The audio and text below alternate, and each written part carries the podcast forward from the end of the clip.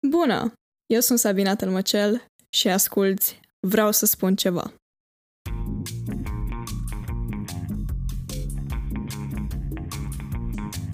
Cred că toată lumea măcar o dată în viață s-a întrebat Măi, dar oare cum e să fii însoțitor de bord? În acest episod, Raluca, o tânără extrem de curajoasă care și-a luat viața în mâini după terminarea liceului, ne va dezvălui toate tainele acestui job – Așa că, dacă vrei să afli mai multe despre cum poți să devii un soțitor de bord, cât de epuizant este și cât de mult poți să te dezvolți pe plan personal prin vizitarea atât de multor țări și descoperirea unor culturi noi, atunci acesta este episodul perfect pentru tine.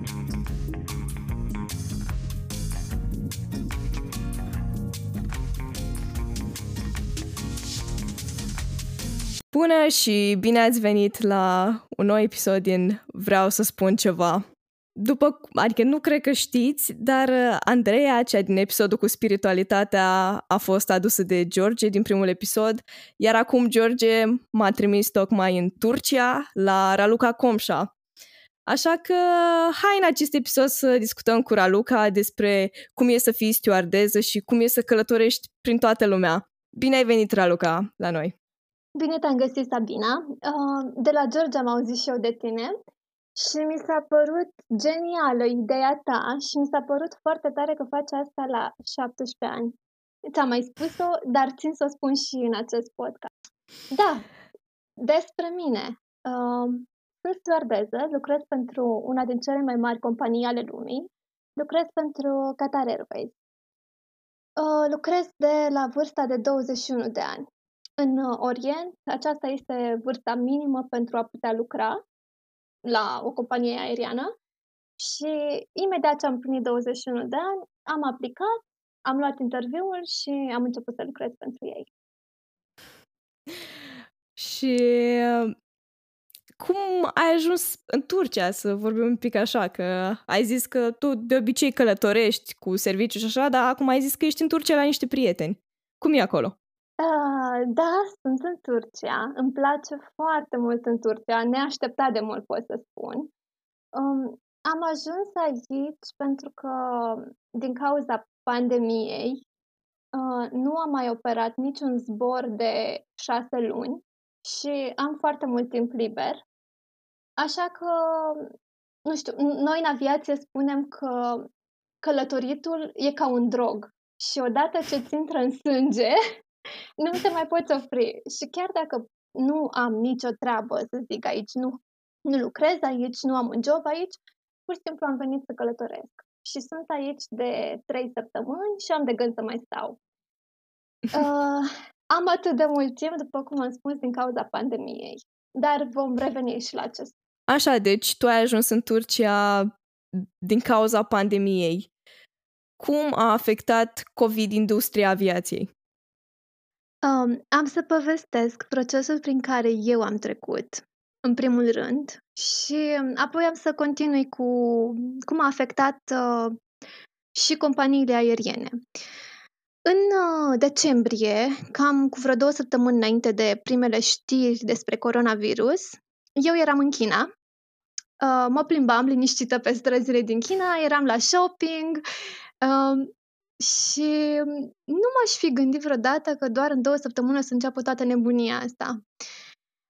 Primul lucru care s-a întâmplat după ce au început primele știri, compania a oprit uh, primele a oprit din zborurile spre China. Mm-hmm. A oprit din ele și cumva noi deja ne-am dat seama că financiar vorbind nu e ok pentru pentru companie, pentru că aveam foarte multe zboruri pe, spre China în fiecare zi. Și eram un pic îngrijorat, eram, începusem să fim și speriați, pentru că în perioada aia, ianuarie, februarie, martie, a luat avânt chestia asta, la televizor început să-i să auzi doar despre asta și noi, cei care lucrăm în acest job, în fiecare zi zburăm cu sute de oameni în toată lumea, ă, era un pic înfricoșător. Și în perioada aia nici măcar mască n-am avut, nici măcar mănuși, pur și simplu eram așa, ok, mm-hmm. hai să facem și pe asta.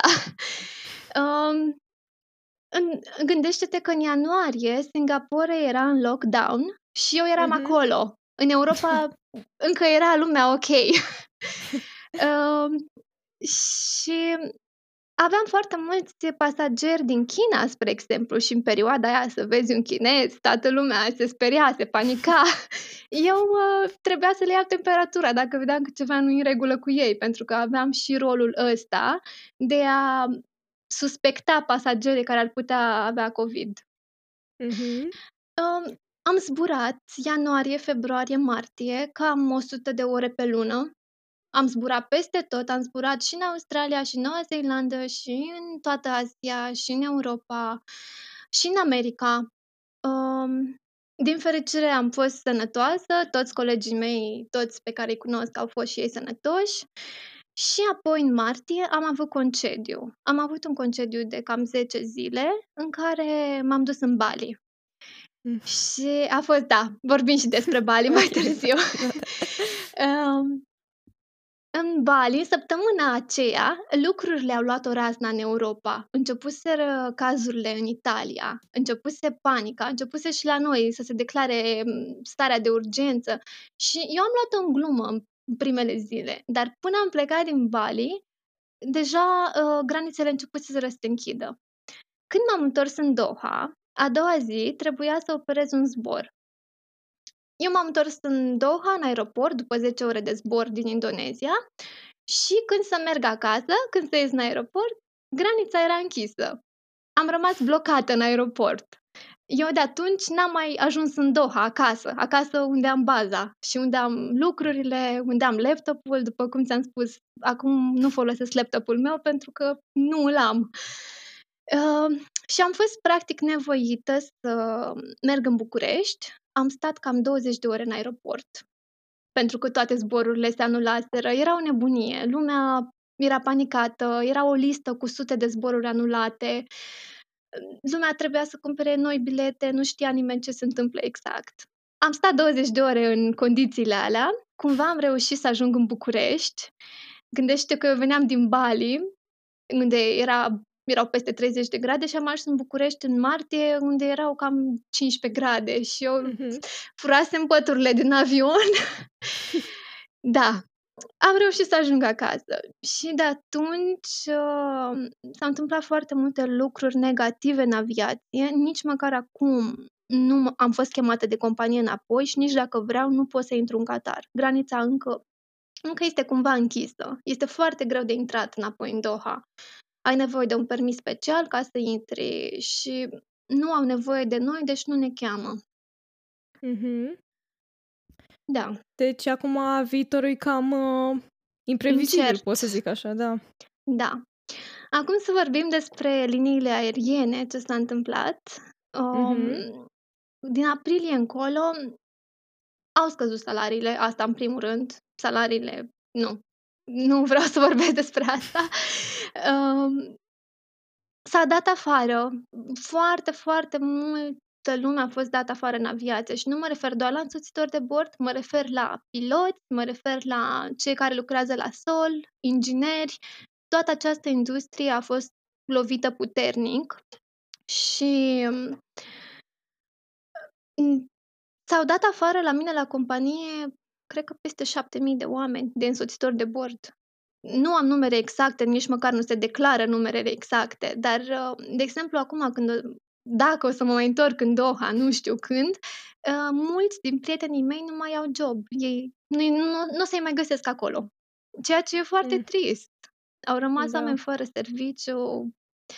Până și mie mi-au fost anulate multe planuri, dar uh, încerc să mă readaptez. Multe companii au dat faliment, companii precum, nu știu, Eurowings, uh, aveam o listă undeva, nu am la îndemână, dar aveam o listă destul de lungă cu mm-hmm. companiile aeriene care au dat faliment în acest timp. Și companiile micuțe nu mai există, din păcate. Legat da. de viitor, nu știm ce se întâmplă. Deocamdată, acum, în octombrie, parcă a apărut o oarecare îmbunătățire, dar uh, nu e ca înainte. S-a schimbat foarte mult uh, lumea aviației. Da. Adică, în general, lumea s-a schimbat, dar îți dai seama Da. acum lumea aviației cum s-a schimbat. Da. Da. Atunci, hai să vorbim acum de prezent, da, și de trecut. Și aș vrea să ne descrii cum este, adică să, așa, un subiect mai amplu, cum este viața de însoțitor de zbor. Așa, cum ai ales acest job? Sau el te-a ales pe tine? Um, am fost cumva obișnuită de mică să călătoresc. Călătoream destul de des uh, în țară și apoi la vârsta de 10 ani am urcat, cred că pentru prima oară într-un avion și am fost plăcut impresionată de stewardeze. Mi s-a părut că erau foarte drăguțe, zâmbeau, erau aranjate, mi s-a părut că erau și profi în același timp. Mm-hmm. Și de atunci am zis, am zis asta vreau să fac. Anii au trecut, eu în continuare mi-am, întări, mi-am uh, întărit această dorință și cu prima ocazie asta am și făcut. Uh, cred că mă caracterizează acest, cred că am trăsăturile necesare mm-hmm. nu știu, acestui job. Da, e foarte bine că ți-ai găsit ceva care să-ți placă în primul rând să faci. Da. Acum, uh, ce trebuie să urmezi niște studii sau, nu știu, să faci niște cursuri sau ceva de genul ăsta ca să devii o stewardeză? Uh, eu am început această, acum o lună, o lună și un pic, am început uh, un blog uh, mm-hmm. legat de viața de însoțitor de bord. De ce? Pentru că primesc foarte des aceste întrebări. Ce studii am nevoie? De ce criterii am nevoie să îndeplinesc și am scris acolo foarte detaliat pentru toată lumea. Și acum când cineva mă întreabă, trimit linkul, pentru că am primit mm-hmm. această întrebare de foarte multe ori. Și haideți să explicăm aici, să audă și cei care sunt interesați de această temă. Și nu, nu ai nevoie de studii pentru a deveni stewardesă. Contrar tuturor miturilor, uh, ai nevoie doar de terminarea liceului, adică de diploma de BAC. Mm-hmm. Uh, Asta este criteriul lor. Eu nu am făcut facultate de la 19 ani. Din momentul în care eu am terminat liceu, eu am început să călătoresc. În iulie am dat bacul, în august eu eram plecată. și de atunci uh, mă întorc în România foarte rar, doar în concediu. Dar, uh, care este procesul exact? Te duci la un interviu. Interviurile sunt uh, grele, este un studiu care spune că ca să intri ca însoțitor de bord pentru una din companiile aeriene din Orient, este mai greu decât să intre la o facultate precum Harvard. Wow. Uh, concurența este foarte mare. Gândește-te că vin oameni din toată lumea. Colegii mei sunt de peste tot. Sunt din Filipine, din Brazilia, din Italia, din uh, Australia. Am colegi din toată lumea.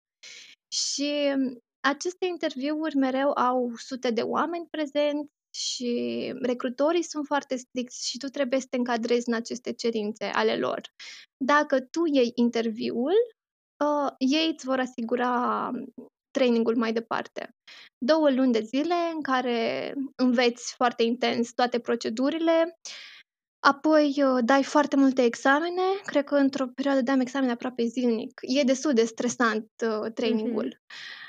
Apoi îți iei licența de zbor. Și mm, acest uh, training este oferit gratis de companie. Este oferit, ești și plătit pentru asta și îți oferă și cazarea. Aici vorbesc de companiile din Orient, nu mm-hmm. de altele. Vreau să te întreb în legătură cu testele pe care ziceai că trebuie să le dai. Dacă nu iei testele, nu poți să primești licența? Da. Dacă pici examenele, da, mai ai și a doua șansă, dar uh, nu, nu-ți iei licența până nu iei toate examenele. E destul de intens. Nu e imposibil, dar, uh, sinceră să fiu, două luni de zile asta am făcut. Am fost la școală, am învățat, am dat examene, n-am avut uh, altceva în plan. Mm-hmm. În afară de training și toate astea, ce mai trebuie să îndeplinești ca să fii acceptat? Fiindcă toată lumea știe că ca să fii însoțitor de zbor trebuie să arăți bine și să știi foarte bine engleză și toate chestiile astea. Um, am să vorbesc acum puțin despre condițiile pe care trebuie să le îndeplinești ca să fii stewardeză. Um, în primul rând, uh, înălțimea. Fiecare companie are un uh, standard. De exemplu, Wizz Air trebuie să ai minim 1,65 m ca să fii stewardeză pentru ei. Ăsta e standardul lor. La mine, la Qatar Airways, uh, trebuie să atingi pe vârfuri cu mâna uh, 2 metri și 14 centimetri, cu mâna întinsă. Uh, asta înseamnă că ar trebui să ai undeva la 1,60 cel puțin. Uh-huh. Și cred că limita este la 1,57. Asta e înălțimea acceptată, nu știu, de Ryanair, de exemplu. Ăsta este un standard, în primul rând, pentru safety, pentru că dacă ești prea micuță, nici măcar n-ai să poți ajunge la echipamente în uh, situații de urgență. Așa se justifică motivul, acest standard al lor. Apoi, raporturi înălțime-greutate. Trebuie să arăți sănătos. Nu trebuie să fii model, nu trebuie să fii perfectă, dar trebuie să arăți a om sănătos, pentru că e un job uh-huh. foarte solicitant fizic. Apoi o să vorbim despre limba engleză. Da. Este cerută. Eu o altă limbă străină nu vorbesc, vorbesc doar engleza. Dar alte companii, într-adevăr, cer germana, cer franceza. Din nou, depinde mm-hmm. foarte mult ce companie alegi. Dar, în general, engleza este cea cerută. Mm-hmm. Și vreau să te întreb, ai zis că există o limită minimă de înălțime, există și o limită maximă? Mm, nu cred. Nu cred. Bine, la, bă- la băieți știu că dacă ei totuși sunt prea înalți, uh, nu ia. Mm-hmm. Dar nu, nu prea am auzit cazuri din astea să fie excluși doar pe faptul că sunt prea înalți. Nu. Și dacă ai anumite semne distinctive pe piele, nu știu, un tatuaj sau un semn de naștere, uh, uh, se întâmplă ceva? Acum voiam să ajung și la acest subiect. Nu ai voie să ai așa ceva.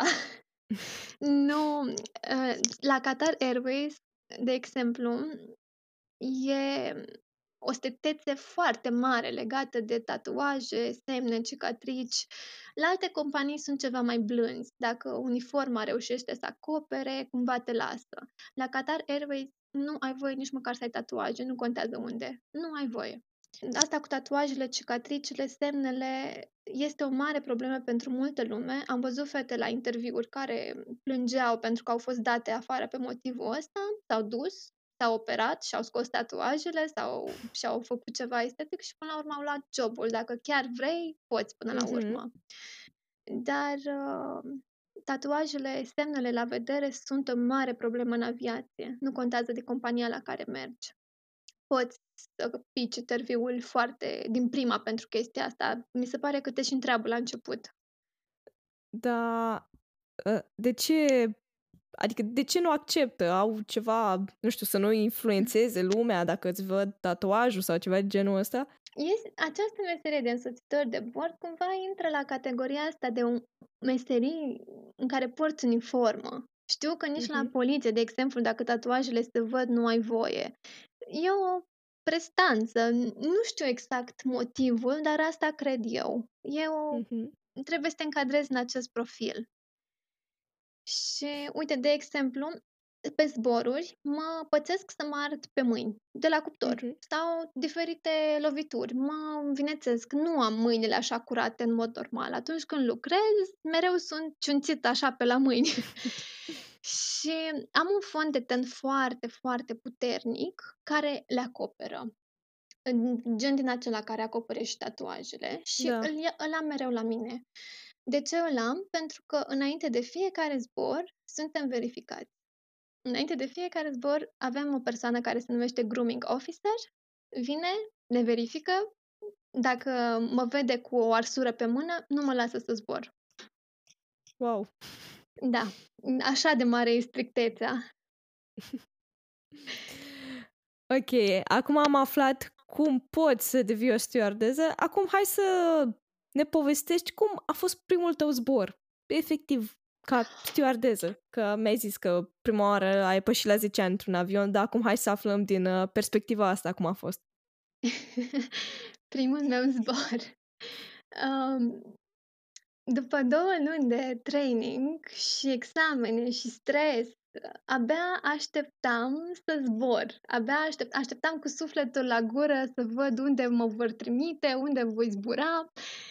Primul meu zbor a fost un zbor dus-întors, adică Doha, ajungi în locația cealaltă, nu stai acolo și te întorci, Mhm. de Pakistan, Islamabad. Da.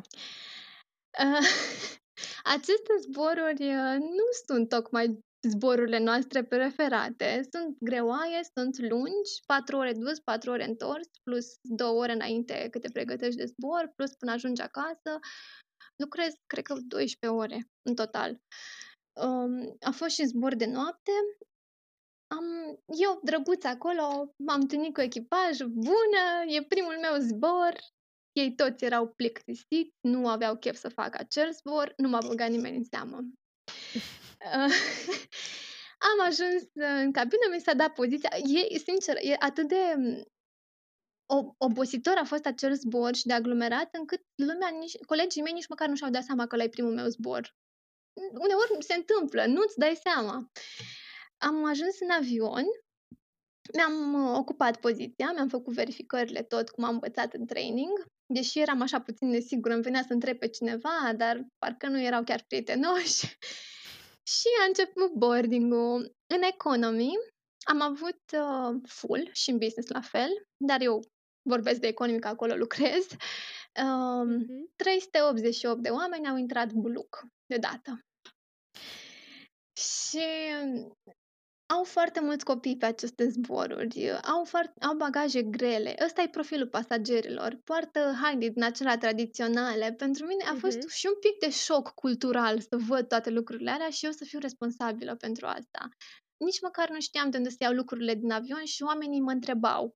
Și eu eram un pic pierdută.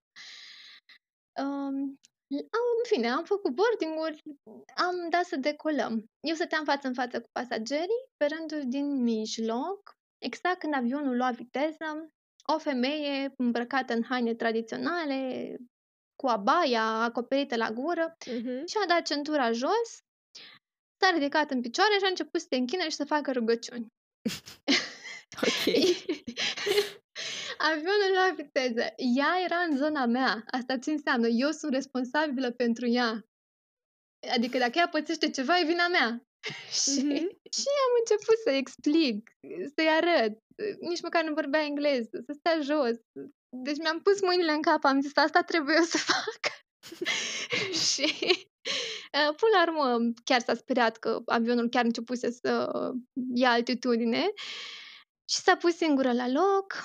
Apoi a început serviciul. Noi la liniile companie, la liniile aeriene din Orient facem full service.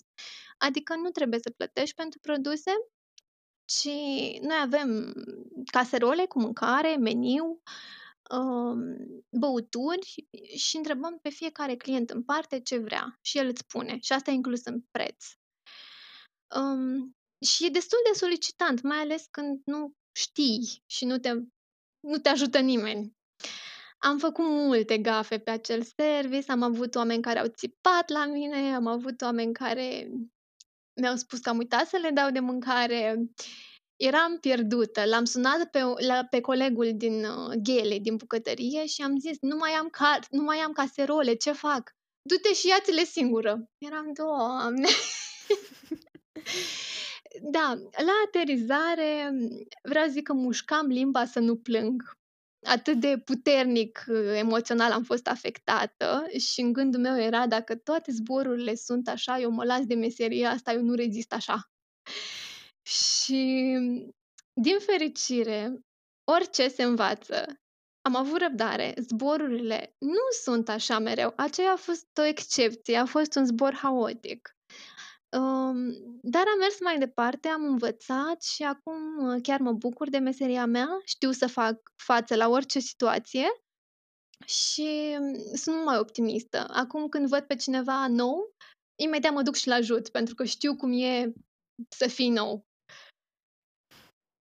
Cam asta a Wow. fost prima mea experiență. N-a fost cea mai plăcută.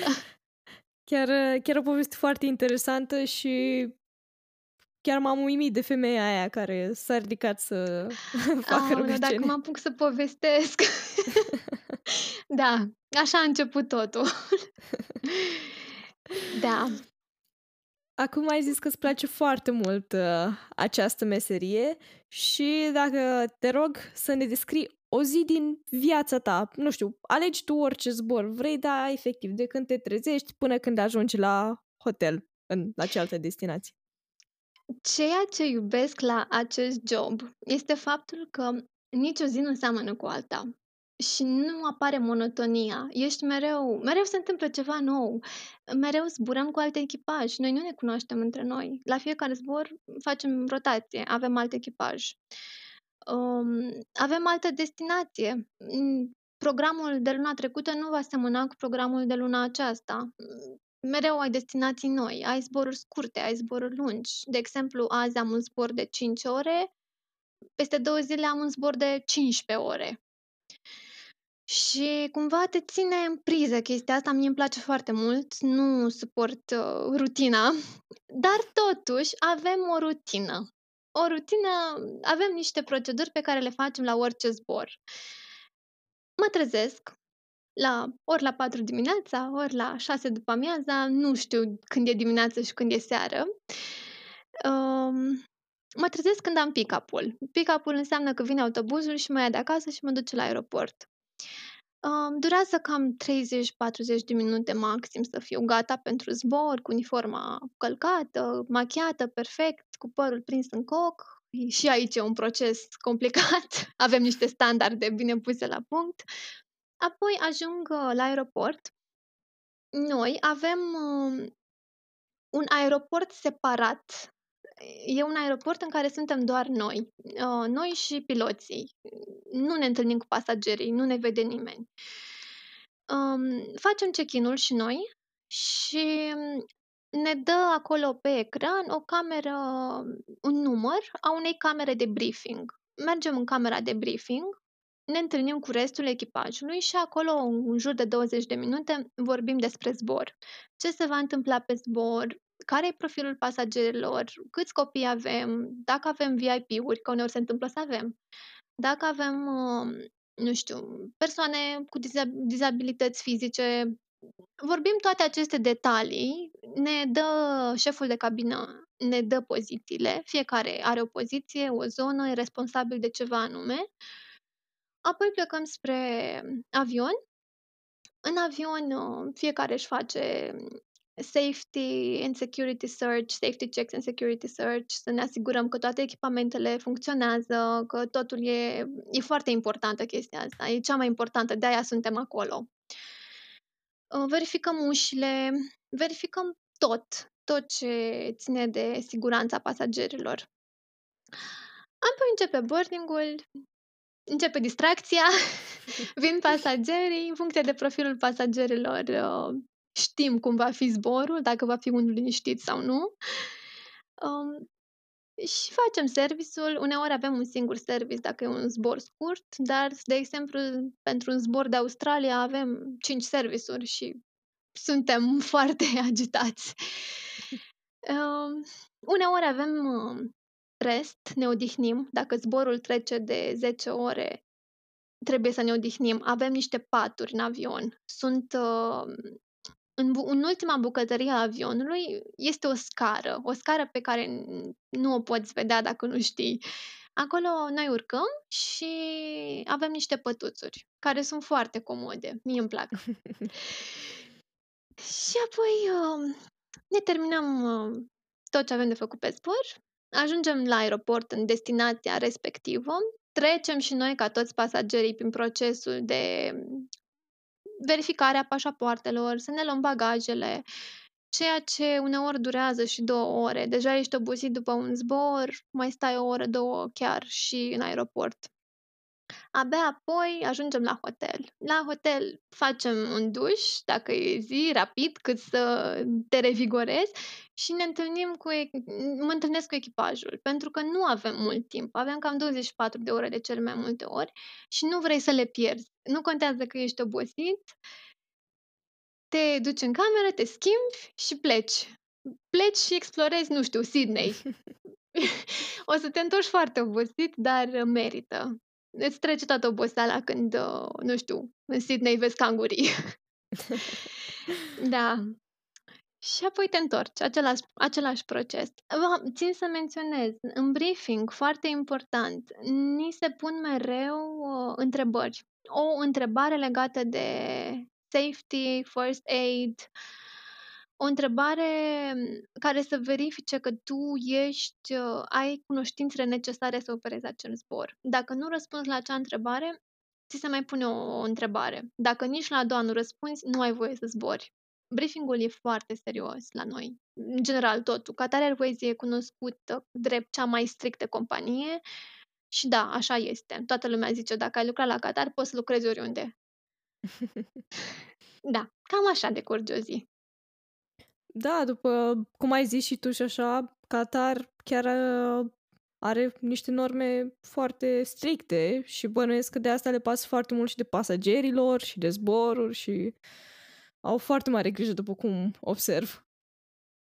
Da, da. Și acum, de când e COVID-ul, au luat măsuri puternice, prea puternice. da, da. Uh, acum am clarificat un pic, nu știu, poate unii oameni nu știau că un uh, însoțitor de zbor trece prin atâtea procese înainte să urce și el în avion și sper că le-am clarificat chestia asta. Acum să facem așa o secțiune de avantaje și dezavantaje, fiindcă, na, cred că orice job are avantajele și dezavantajele lui. Da, începe cu ce vrei acum. Hai să încep cu avantajele, să prezint okay. uh, lumina. Uh, în primul rând vezi lumea. Asta e cea mai tare chestie. Cred că foarte multă lume doar pentru asta își dorește acest job. Eu mi-l doresc din mai multe motive, dar uh, da, cred că ăsta e motivul principal. Vezi lumea. Și ești plătit să vezi lumea. În al doilea rând, uh, salariile. Salariile erau motivante înainte de pandemie un salariu decent din care puteai să trăiești foarte bine, puteai să și strângi. Um, și da, asta este, asta este motivant pentru mulți oameni și până la urmă dacă stai să te gândești, uh, vrei un job care să te plătească pe merit. Apoi, uh, cazarea și transportul. Îmi sunt asigurată. Eu nu plătesc cazare, nu plătesc facturi, nu plătesc transporturi până la aeroport și înapoi, care, din nou, este un mare avantaj. Și cei care sunteți la facultate, plătiți chirie acum mm-hmm. sau, nu știu, înțelegeți cât de greu e să plătești lucrurile astea și să ai grijile astea în plus. Eu nu le am. Nu știu ce e să plătești o factură. Apoi, uh, hotelurile în care stai. Mereu ni se oferă hoteluri de 4 sau de 5 stele. Și um, ajungi în punctul ăla în care faci pretenții. Adică, a, dar stai, nu am uh, halat de la pufos la hotelul ăsta? sau micul dejun uh, n-are flori pe el? Ajungi da, îți oferă acest stil de viață pe care în mod normal nu l-ai decât în vacanță. Apoi, relocarea în altă țară. Eu locuiesc în Doha. Locuiesc în Doha de 2 ani.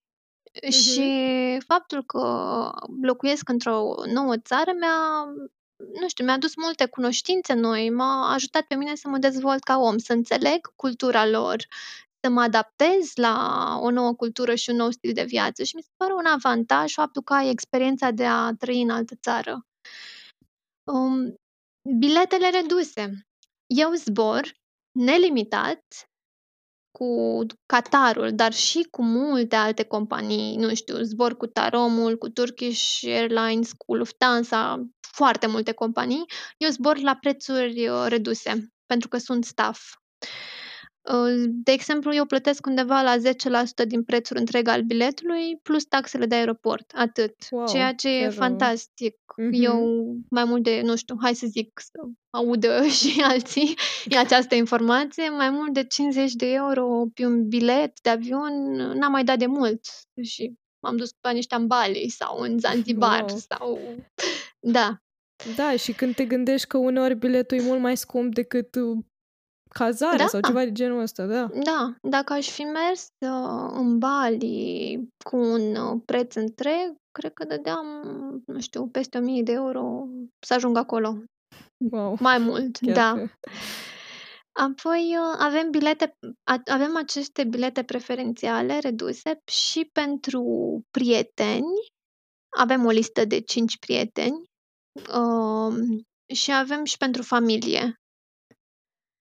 Ceea ce, din nou, e foarte tare, că nu mergi singur în vacanță. Da. Da, am folosit biletele astea foarte mult. M-am, m-am bucurat de ele din plin. Acum să încep cu dezavantajele. Ia să vedem aici care sunt. Primul este jet lag. Jet lag, pentru cei care nu știu, înseamnă oboseala, starea aceea de oboseală când uh, schimbi fusul orar. Starea asta de jet lag o ai mereu. Eu mi-am dat seama că o am mereu abia după două săptămâni în care nu am lucrat, m-am trezit într-o zi și am zis, wow, ce bine mă simt. Nu mi-aduc aminte când m-am simțit așa ultima oară. Adică a durat două săptămâni să îmi treacă oboseala, oboseala pe care eu o aveam mereu și nu-mi dădeam seama că o am, ca să, nu știu, să-mi revin. Uh, e o problemă. Sincer, după o anumită vârstă, e greu să faci acest job. E, din punct de vedere al sănătății, trebuie să ai mare grijă. Eu dorm înainte de zboruri. Alții uh, preferă să facă alte lucruri, să petreacă, să iasă. Eu chiar uh, țin mult la somnul meu și încerc să trăiesc cu acest jet lag cât pot de bine. Apoi, uh, la mine, la companie, avem o... E singura, cred că e singura companie care face chestia asta. Avem minimum rest. Asta înseamnă că cu 12 ore înainte de duty, orice duty, orice zbor, orice, nu știu, duty pe care l-ai pentru companie, nu ai voie să ieși din casă. Trebuie să te odihnești. Minimum rest. Dacă eu am pick-up la 10 dimineața, eu la 10 seara trebuie să fiu la mine în casă și să dorm, să stau acolo. Ai voie, nu mai știu, 90 de minute să ieși. Asta în cazul în care vrei să faci cumpărături sau vrei să mergi la spălătorie, să-ți iei uniforma, ai voie să ieși. Dar atât. Tu trebuie să fii în casă și chestia asta este verificată. Am avut colegi dați afară pe motivul ăsta. Apoi, um, viața în altă țară. Vorbeam de Doha și de strict, de a descoperi o nouă cultură. Să locuiești într-o țară precum Qatar, din uh, Orientul Mijlociu, poate fi strict comparativ cu ceea ce cunoaștem noi în Europa.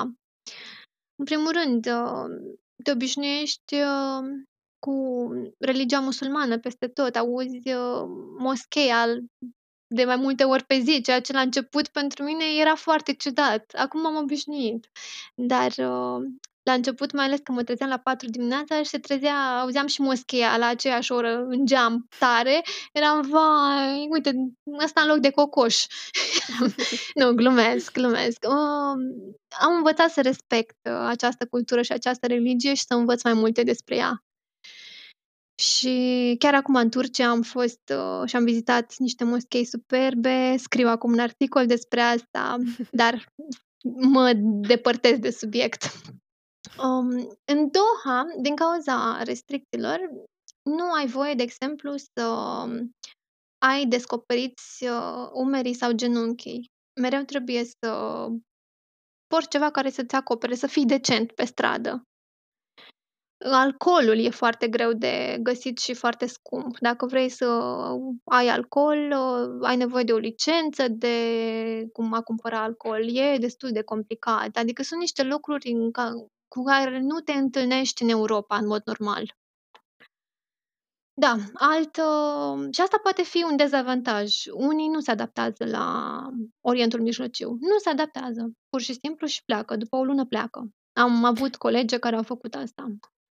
Și vreau să te întreb, uh, lumea acolo, cum te primește? Fiindcă, na, după, cred că majoritatea femeilor poartă acea îmbrăcăminte, nu așa, pe stradă? Da, poartă baia. Uh, uh-huh. uh, În Doha, mai cred că sunt mai mulți străini decât locali, decât oameni care sunt localnici. Eu, pentru că foarte mulți lucrează pentru Qatar Airways sau pentru alte mari organizații. Um, nu e o problemă. Eu, Doha e o adunătură de peste 120 de naționalități și sunt obișnuiți cu asta. Asta e Da. bine. Da. Mhm. Chiar e Dar, bine. uh, da, la început, sincer să fiu, mă plimbam prin parc, vedeam femeile cum sunt îmbrăcate, le se văd numai ochii și ieșeau copii la plimbare și mă uitam pe bancă, mă întrebam cum își dă seama care e maică sa. Cum? da, dar am trecut și peste acest șoc cultural, uh, a intrat, uh, nu mi se mai pare nimic deosebit acum. Um, da, deci neadaptarea poate fi un dezavantaj, întâlnit de multă lume. Apoi mai este dorul de casă și de prieteni. Îți vezi rar familia, prietenii, alți colegi n-au făcut față din cauza asta. Dorul de prieteni și de casă a fost prea mare ca ei să poată rezista. Au intrat în depresie, au anxietate, nu au putut să se adapteze. Și alt dezavantaj, e ultimul de care vreau să vorbesc, Mhm. cu relațiile. Dacă vrei să ai o relație, mă refer o relație mai apropiată cu cineva, Mhm. nu prea poți. Nu. Uh, e greu să menții o astfel de relație, ori la distanță, ori sunt mm, foarte mulți care sunt însoțitori de bord amândoi și el și ea și tot foarte greu se văd. Nu reușesc să-și ia zboruri împreună, nici măcar în Doha, nu se sincronizează să fie în același timp.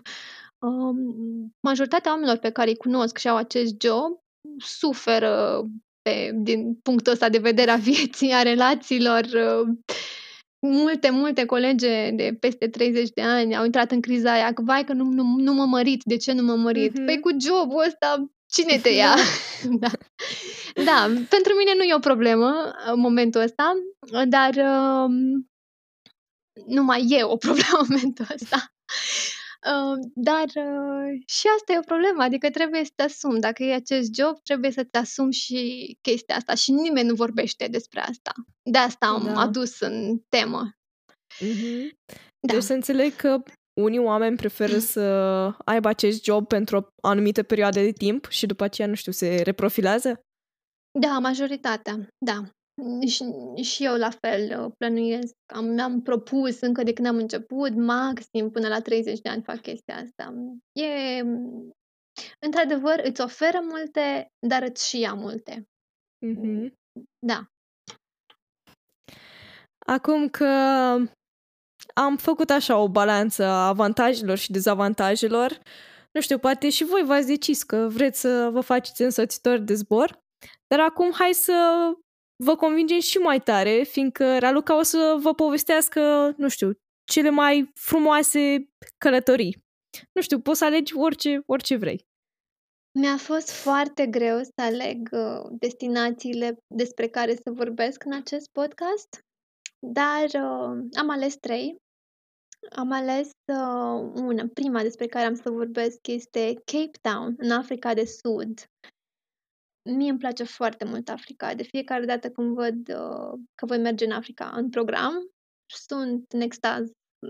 Nu mă așteptam să-mi placă Africa așa de mult, dar cred că e locul meu preferat. Cape Town este un oraș în Africa de Sud. Este clasat uh, în topurile celor mai frumoase orașe din lume. Um, într-adevăr, priveliștile, panoramele de acolo sunt uh, desprinse parcă din altă lume. Um, este muntele Table Mountain pe care am urcat și de acolo se vede tot orașul, se vede marea, e foarte frumos. E chiar una din, uh, pe, e unul din peisajele care stai respirația. Um, apoi, uh, ceea ce mi-a plăcut foarte mult, plaja cu pinguini. Acolo găsim acea faimoasă plajă cu pinguini. Am făcut poze, m-am jucat cu pinguinii, Wow, i-am deci- atins. E, Sunt foarte prietenoși. Poți, adică sunt obișnuiți cu turiștii. Sunt uh, foarte mulți, sunt, uh, nu știu, e foarte fain să te plimbi pe plajă și să vezi 100 de pinguini în jurul tău. E o senzație faină, mai ales că sunt foarte mari iubitoare de animale. Apoi, uh, uite, unele scene din filme precum uh, Avengers, District 9, uh, Mad Max au fost filmate în Cape Town. Nu multă lume știe, dar uh, atât de frumoase sunt viurile încât uh, filme mari aleg să-și uh, creeze scenele în locația aceasta. Altă chestie care îmi place la nebunie este mâncarea. În general, în Africa totul este fresh, îmi place foarte mult mâncarea din Africa, fructele, vinul, cel mai bun vin îl găsești în Africa, mai ales în Africa de Sud. Uh, e o plăcere să te plimbi în Africa, să descoperi uh, vibe-ul acela. Recomand Cape Town pentru o vacanță, merită. Prețurile sunt decente, nu e o locație foarte scumpă. Cel mai greu e de ajuns acolo, e departe. Dar uh, odată ce ai ajuns, nu o să-ți pare rău. Apoi, a doua locație pe care am ales-o și cred că toată lumea e interesată de această Stai locație. Vreau da. să te întreb ceva de Cape Town. Da, da. Așa. Da. Uh, cum e populația acolo? Adică tot este o populație mixtă, bănuiesc. Toată lumea e combinată acolo, din moment ce este și capitala, adică localnici. Vezi în principal acolo? Da, da. Uh, Africa de Sud a fost colonizată în trecut, mm-hmm. istoric vorbind, a fost colonizată de englezi și acolo trăiesc și oameni de culoare și oameni care seamănă foarte mult cu englezi, deschiși la culoare și blonzi. Mm-hmm. Și nu știu, pentru noi, dacă, dacă n-ai ieșit prea mult din țară, e normal. Dar o fată blondă, cu ochi albaștri, albă, să-ți spună că e din Africa de Sud, te uiți așa ciudat la ea. Mm-hmm. Uh, dar nu, așa, ei acolo trăiesc sunt localnici și cei de culoare și cei uh, albi sunt, uh, uh-huh. trăiesc uh, în Africa de Sud. Întâlnim foarte mulți localnici. Uh, chestia asta cu rasismul, uh, nu vreau să intru în ea din ce am observat, încă e prezentă. Încă e prezentă, din păcate. Uh, dar, în general, uh, vibe-ul e foarte fain acolo sunt prietenoși, sunt primitori, sunt cu zâmbetul pe buze, fac glume, sunt niște oameni deschiși. Îmi place mm-hmm. foarte mult uh, chestia asta în Africa. Da. Uh, a doua destinație pe care am ales-o, cred că toată lumea este interesată de ea, este Bali. Uh, am fost în Bali, cred că de 5 ori, o singură dată în vacanță, de 4 ori am avut zboruri acolo și e o destinație perfectă. E un concediu perfect. Dacă vrei aventură și să faci tot felul de activități, poți. Dacă vrei să te relaxezi, poți. Dacă vrei să faci yoga, ai o grămadă de opțiuni. Dacă, nu știu, vrei să mergi la plajă, vrei să mergi pe insule, vrei să faci uh, snorkeling, găsești. În Bali găsești orice. Am urcat pe un vulcan. Adică sunt atât de multe lucruri pe care le poți face în Bali, le poți face în Bali. Eu cred că îți trebuie o lună ca să te bucuri de adev- cu adevărat de o vacanță în Bali. Pentru că e atât de plină, e divers locul acela, găsești de făcut foarte multe lucruri. Um, e o destinație ieftină din punct de vedere financiar. Găsești uh, cazări foarte frumoase și la prețuri foarte bune găsești uh, alegeri uh, multe din punct de vedere culinar. Este foarte vegan friendly. Eu sunt vegetariană și am probleme cu mâncarea în unele locuri. Mm-hmm. Dar uh, Bali este foarte divers și din acest punct de vedere. Am găsit foarte multe opțiuni, foarte gustoase. Mi-a plăcut mult ospitalitatea de acolo și oamenii, cum am fost primiți, curățenia de care, de care am avut parte în hotel și în casele pe care le-am închiriat. Uh, da, recomand Bali tuturor pentru o vacanță. Nu contează că te duci în luna de miere, nu contează că mergi cu prietenii sau cu familia. Recomand această destinație. Poți vedea temple, terase de orez, plaje, insulă, insule, vulcani, animale. Sunt o grămadă de maimuțe acolo și te joci cu ele. S-au urcat în geanta mea, s-au urcat pe capul meu. Mi-au furat mâncarea. Sunt elefanți, le-am făcut baie, a fost foarte interesant. Da, Bali e o destinație colorată, să-i spun așa, și accesibilă financiar. Și vreau să te întreb, câte ore faci până acolo cu avionul? Bine, acum depinde sigur și de unde pleci. Din uh, Orient, din Doha, faci cam 10 ore cu avionul. Și din București în Doha faci uh, 4 ore, deci uh-huh. 14 ore de zbor, dar pui mai mult, pentru că mai durează că stai în scală. Da, da, de da. Când... da, da, uh-huh. destul de mult. Apare acea diferență, apare jet lag-ul de care vorbeam mai devreme. Uh-huh. Da. Trec la a treia destinație pe care am ales-o. Dacă vrei să ne spui, normal că da. Mi-a fost greu să aleg din nou pentru că fiecare țară are ceva special, dar am zis să aleg ceva care să fie mai special. Așa că am ales uh, Tokyo.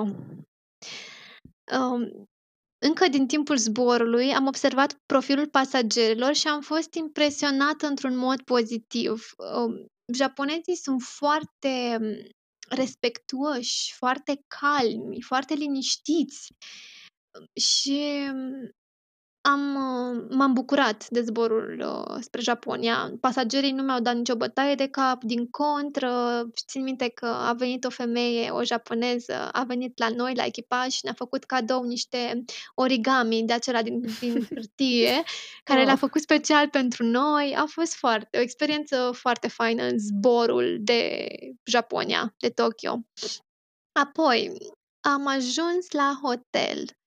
Ți-am spus că sunt obișnuită cu hotelurile de 5 stele. Mm-hmm. Ei bine, în Japonia deja vorbim despre alt nivel. Camera de hotel era mai mult decât 5 stele, nu știu. Aveai uh, atât de multe gadgeturi electronice în cameră, aveai uh, măști de față, măști de curățare, prosoape de unică folosință, avea atât de multe chestii la toaletă, nu doar periuța de dinți și pasta. Avea un set întreg de cosmetice mm-hmm. pe care ți le ofereau gratis din partea hotelului.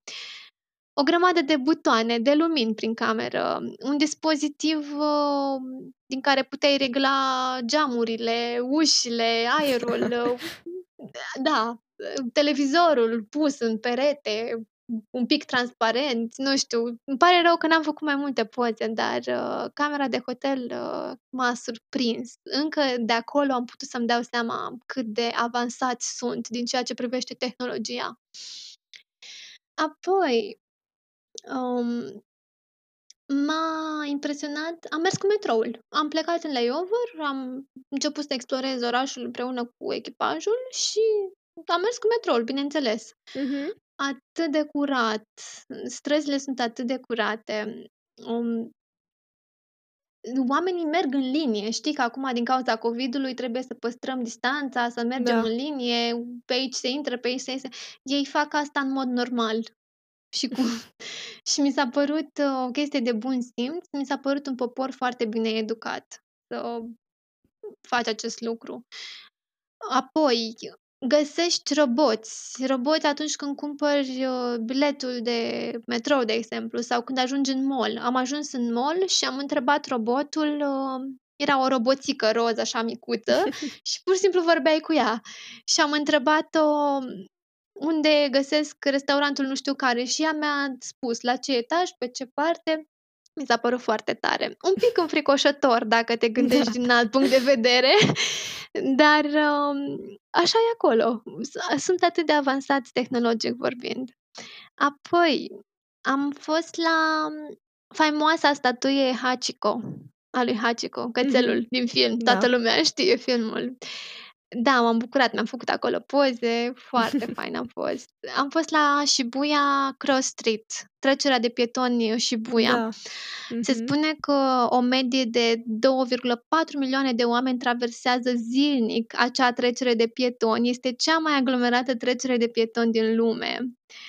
Și am fost acolo, am filmat, eram cu telefon, eram wow, uite unde sunt. Și e impresionant, într-adevăr, veți atât de mulți oameni, toate direcțiile cum vin, clădirile alea colorate ale lor, cu tot felul de chestii care luminează. E, te surprinde Japonia, e altă lume, parcă, un pic desprinsă din SF. Din nou, nu știu dacă e de bine sau nu. da, oricum, cultura lor e foarte interesantă și mereu m-a atras. Apoi, mâncarea. Mâncarea, pentru mine a fost foarte greu să mănânc ceva în Japonia. Ei au foarte mult pește, sushi, seafood. Mm-hmm. Uh, eu nu mănânc așa ceva. După cum am spus, sunt vegetariană și nu... Nu, pur și simplu nu mai, mai mănânc chestiile astea de ani de zile. Și mă puneam la masă, mi-aducea meniul, mă uitam, între timp mi-aducea și un ceiuț, că așa se face acolo, îți aduce un ceai. Eu beam ceaiul în timp ce mă uitam pe meniu și îl traduceam, că nu, nu aveau toate și meniul în engleză. Încercam să mă prind din poze ce înseamnă. A fost destul de greu și cu limba engleză în Japonia. Apoi uh, mă ridicam și plecam pentru că nu găseam nimic de mâncare pentru mine. A fost un pic dificil, dar uh, e foarte interesant să vezi câtă mâncare deosebită de a noastră există acolo. E o diversitate și o diferență mare față de ceea ce mâncăm noi în Europa. Da. Da. Am să scriu și un articol despre Tokyo. De-abia așteptăm să-l citim atunci. Dacă nu v-am zis, are un blog, dacă vrei poți să ți-l prezinți. Sigur, e rosie.com. Îl găsiți și pe Instagramul meu, care este la fel. Da. Da, și acolo, după cum uh, a zis și Raluca sau Rosie, găsiți uh, articole despre călătorii, despre viața de stewardeză, dacă vreți să mai aflați și alte informații în afară de acest episod. Da, vă aștept pe blogul meu. Este încă la început, încă lucrez la el, nu sunt mulțumită 100%, dar uh, ușor, ușor ajungem și acolo.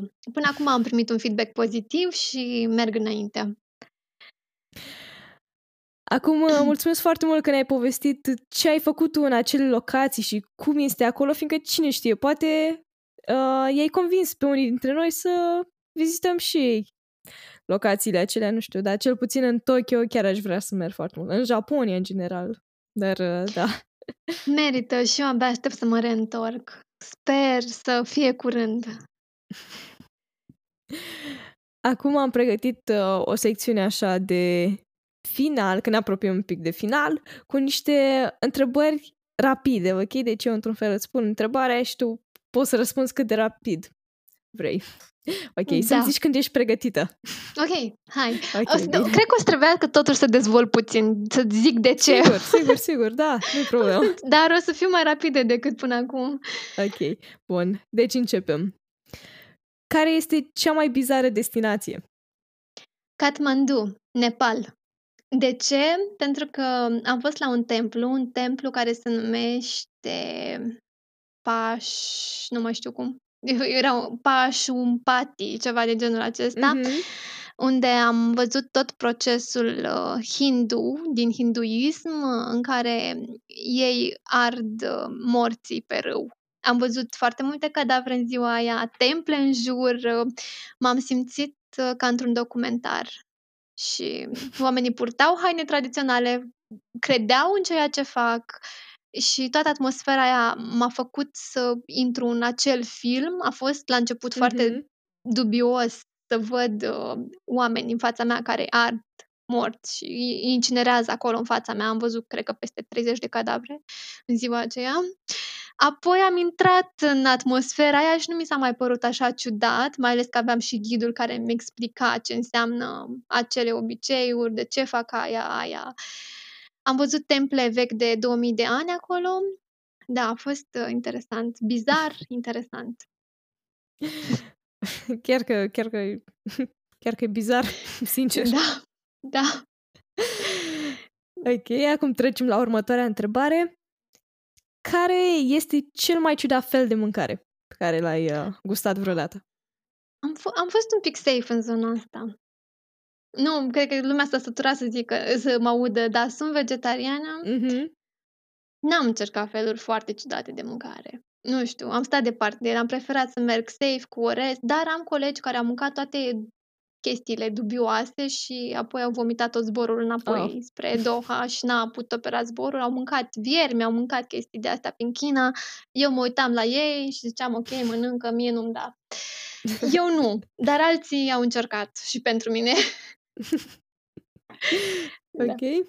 Uh, unde au fost cele mai proaste servicii? Adică atât hoteliere sau cum s-a Cele comportat? mai proaste servicii, populația. Da. uh, cea mai... Hai să o spun, hai să o spun. America. nu, nu, nu mi-a plăcut America. Am vizitat puțin, n-am vizitat ce am vrut eu să vizitez. uh, Nu am fost prea încântată nici de hotel. Cel mai prost hotel în care am stat, cea mai proastă mâncare, până și din supermarket. Mi se părea că salata are zahăr în ea. Uh, nu, Mm, pentru mine, știu că toată lumea are chestia aia cu American Dream. Eu Mhm. stau departe. Uh, E interesant, vreau să merg în Las Vegas, vreau să merg în New York, am câteva locații care trebuie bifate, dar uh, nu, nu recomand uh, din punct de vedere al produselor hoteliere, mâncăr, mâncărurilor, nu. Ok. Care este cel mai uimitor loc din lume în care ai fost? Aici mi-e foarte ușor să răspund. Hobbiton, în uh, Noua Zeelandă. Am fost la Hobbiton. Hobbiton, uh, cred că toată lumea s-a uitat la stăpâninele lor. Mhm. Uh, Hobbiton este sătucul hobiților, unde a fost filmat uh, stăpâninele lor. Am fost în acel sătuc. A fost cel mai frumos loc pe care l-am văzut în viața mea. Și am fost de două ori acolo. Da. Uh, mai dezvolt. Dacă vreți, puteți să aruncați-o pe Instagramul meu. Cred că am acolo la highlights pozele de la Mhm. Hobbiton. Mi-a plăcut extraordinar. E locul meu preferat. Ok. Acum, uh, ultima întrebare. Care a fost cea mai înfricoșătoare situație pe parcursul unui zbor? Cumva am fost norocoasă. N-am avut situații majore. Am avut colegi, de exemplu, am o prietenă, efectiv, i-a murit o fată de 16 ani în brațe. Se întâmplă, se întâmplă pe zbor. Eu am fost norocoasă și n-am avut asemenea situații atât de grave, dar uh, am avut uh, turbulențe severe de câteva ori. Uh, turbulențe din acelea în care s- la un moment dat s-a răsucit un pic avionul, era cumva în lateral și îți dai seama că pasagerii începuseră să țipe, m- bagajele de deasupra s-au desfăcut, înce zburau Da. efectiv prin cabină. Uh, Noi am reușit cumva să ne punem centura și să ne luăm locul pe scaun și lumea a scotea telefonul, filma, am avut, am avut câteva zboruri din acestea și cum am reacționat eu, am reacționat cumva foarte bine, în sensul că mi-am păstrat calmul. Și în această meserie, în în această meserie e foarte important să-ți păstrezi calmul, pentru că pasagerii deja sunt speriați. Am avut uh, adulți în toată firea care mă țineau de mână și plângeau. și uh, dacă ei sunt atât de panicați să mă vadă și pe mine în uniformă că sunt speriată, nu fac decât să le fac mai rău. Ei Mhm. trebuie să mă vadă pe mine calmă. Și am fost calmă. Și da, mi-am liniștit pasagerii, mi-am păstrat zâmbetul pe buze, deși eram terifiată în interiorul meu. Am avut și eu un moment de la, ok, asta e, pic avion, asta e, s-a întâmplat. Mhm. Dar uh, nu te ajută la, cu nimic panica, dacă stai să te gândești logic. Și așa am gândit în momentul ăla, am reușit să o gândesc la rece. Am mai avut niște situații micuțe, leșinat prin spatele meu, crize de epilepsie ale pasagerilor, am avut, dar uh, Mhm. din fericire până acum n-am avut nimic grav. Da, și cu întrebarea asta am încheiat seria de întrebări rapide de la sfârșit. Acum, uh, nu știu dacă vrei să le spui ceva celor care ne ascultă, poate legat de călătorii sau, nu știu, ceva de genul ăsta. Foarte multă lume mă întreabă despre experiența mea, mă bucur că am făcut acest podcast, mă bucur uh, și susțin ceea ce faci, vreau să susțin că faci foarte bine ce faci și um, ce vreau să le spun ascultătorilor legat de călătorie este că um, merită, până la urmă, avem o singură viață și trebuie să o trăiești, iar prin călătorit înveți, te dezvolți, um, evoluezi și cred că merită această investiție, fie că vrei să lucrezi în uh, acest domeniu ca, nu știu, și stewardeză sau pe vas sau ca pilot sau orice altceva, ori pur și simplu ca și turist. Merită să investești în uh, a călători. Sperăm să treacă acest COVID minunat care ne-a influențat uh, viețile și să revenim la călătoritul de dinainte, așa cum îl știm. Sper să-și revină aviația cât mai curând. Și na, s-a estimat, nu știu, din bârfe din companie, din bârfe de la alți colegi sau piloți, că va dura vreo 2-3 ani chestia asta, coronavirus. Mm-hmm. Va fi destul de greu de călătorit. Da. După cum uh, a zis și Raluca, ați auzit, aveți doar o singură viață, așa că noi vă încurajăm să călătoriți, să descoperiți, nu știu, cred că e cel mai interesant proces să afli informații noi, atât despre o, o cultură sau despre un loc, nu știu, este chiar foarte, foarte interesant, așa că vă încurajăm. Doar de asta am făcut acest episod, ca să vă spunem cât de frumos este să străiești așa viața. Da, acum îți mulțumesc foarte mult, uh, Raluca, că ți-ai oferit din timp și că ai vrut să discutăm despre asta și că uh, le-ai explicat și ascultătorilor toate chestiile astea, fiindcă toată lumea se întreabă, mai oare trebuie să am anumite studii sau chestii de astea ca să fiu stewardeză? Da, chiar, chiar îți mulțumesc foarte mult. Îți mulțumesc și eu, Sabina, că m-ai invitat și succes cu ceea ce faci. Și da, sper să fie utile aceste informații. Pe de altă parte, eu sunt o mare fană a podcasturilor pentru că îmi place să ascult. Atunci când, nu știu, gătesc sau spăl vase mm-hmm. sau pur și simplu vreau să adorm, îmi pun un podcast și ascult. Și sper că această discuție a noastră a fost ascultată cu plăcere de cei care ne ascultă. Mm-hmm. Um, și sper că le-am oferit și informații practice în același timp. Da, acum vă mulțumesc și vouă tuturor celor care ne ascultă, fiindcă ați fost alături de noi în uh, această discuție. Eu zic că e extrem de relaxantă și bănuiesc că ați aflat, ați aflat și o grămadă de informații, așa că, da. Vă mulțumesc din nou și ne auzim episodul viitor. Aveți grijă de voi până atunci.